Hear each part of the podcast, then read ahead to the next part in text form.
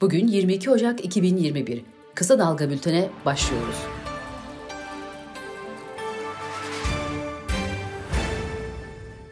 Gündemde bir süredir aralarında çekişme olduğu bilinen iki bakanın Süleyman Soylu ve Abdülhamit Gül'ün tartışması öne çıktı. Pandemiyle ilgili sayılarda iyileşme gözlemlenirken yarattığı ekonomik ve sosyal sonuçlara ilişkin verilerde ise durum oldukça ağır görünüyor. İçişleri Bakanı Süleyman Soylu, hastanede tedavi gören annesine Twitter üzerinden hakaret eden kişi serbest bırakılınca gece yarısı Twitter'dan ne yapmalıyım, bakan olsam ne yazar paylaşımı yaptı. Adalet Bakanı Abdülhamit Gül ise klavye başına geçip sosyal medyada bana her gün tutuklama siparişi verenlere sesleniyorum. Türkiye Cumhuriyeti bir hukuk devletidir diye yanıt verdi. Tartışmaya sosyal medya hesabından katılan öğretmen Ayşe Çelik, peki ben neden çocuklar ölmesin dediğim için 6 aylık ağzı süt kokan bebeğim ile iki defa cezaevine girdim, dedi. Ayşe Çelik, 2016 yılında Beyaz Şov'a telefonla bağlanıp çocuklar ölmesin dediği için önce ceza almış ancak Anayasa Mahkemesi kararı sonrasında beraat etmişti. Cumhurbaşkanı Recep Tayyip Erdoğan, Cumhur İttifakı'na Saadet Partisi'ni katmak için yaptığı milli görüş turuna devam ediyor. Erdoğan bu kez hareketin önemli isimlerinden Nedim Urhan'ı ziyaret etti.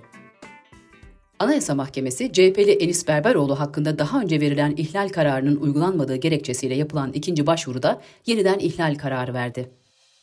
HDP sözcüsü Saruhan Oluç, yeni parti sinyali veren eski Kars Belediye Başkanı Ayhan Bilgen için temennimiz odur ki Bilgen'in ifade ettiği fikirler bu iktidarı payanda olmasın ve iktidar tarafından kullanılmasın, dedi. Yeni ittifaklar arayışı içinde olan AKP bu kez de Suriyelilerin oyları için harekete geçti. AKP Maltepe ilçe yönetimine Suriyeli Muaz Barudi alındı. Belediyeler, il özel idareleri ve bağlı kuruluşların borçlarına karşılık genel bütçe gelirleri üzerinde yapılacak paylardan yapılacak kesintilere ilişkin kararda değişiklik yapıldı. CHP İstanbul Milletvekili Sezgin Tanrıkulu'nun hazırladığı rapora göre 2002-2020 yılları arasında en az 27.493 kişi işkence ve kötü muameleye uğradı. Geçen yıl 6 yeni cezaevinin inşasına başlayan hükümet bu yıl 2 yeni cezaevi daha yapacak. 2021 yıl yatırım programında yapımı devam eden cezaevlerine 2.2 milyar lira ödenek verildiği belirtildi. Free Web Turkey'in raporuna göre Kasım 2019-Ekim 2020 arasında engellenen haberlerin %42'si doğrudan Erdoğan ile ailesi, partinin belediye başkanları veya yöneticileriyle ilgili. İnşaatı süren Akkuyu Nükleer Santrali'nde bir patlama yaşandı. Evlerin zarar gördüğü ve iki kişinin yaralandığı patlamayla ilgili yetkililer planlıydı diyor. Vatandaşlar ve uzmanlar soruyor, ya plansız olsaydı? Sırada ekonomi var. TÜİK verilerine göre tüketici güven endeksi Ocak'ta aylık bazda %4 artarak 83.3 değerine yükseldi. Disk Genel İş'in hazırladığı rapora göre Türkiye'de 59 milyon kişi borçla yaşıyor. Raporda 83 milyon 154 bin 997 kişilik ülke nüfusunun yalnızca %28.9'unun borcu bulunmuyor denildi. Üstelik konut ve konut masrafları dışında kalan borçlanmalar hesaplandı. Merkez Bankası faizi %17'de sabit tuttu. Merkez Bankası Para Politikaları Kurulu açıklamasında enflasyon vurgusu dikkat çekti.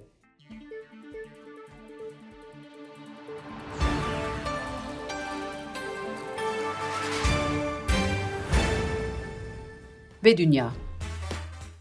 Cumhurbaşkanı Erdoğan'ın daha önce zihinsel noktada bir tedaviye ihtiyacı var şeklinde tepki gösterdiği Fransa Cumhurbaşkanı Emmanuel Macron'a yazdığı mektubun bir kısmı dış basına sızdı. Erdoğan'ın gönderdiği mektupta Macron'a sevgili Emmanuel şeklinde hitap ettiği öne sürüldü.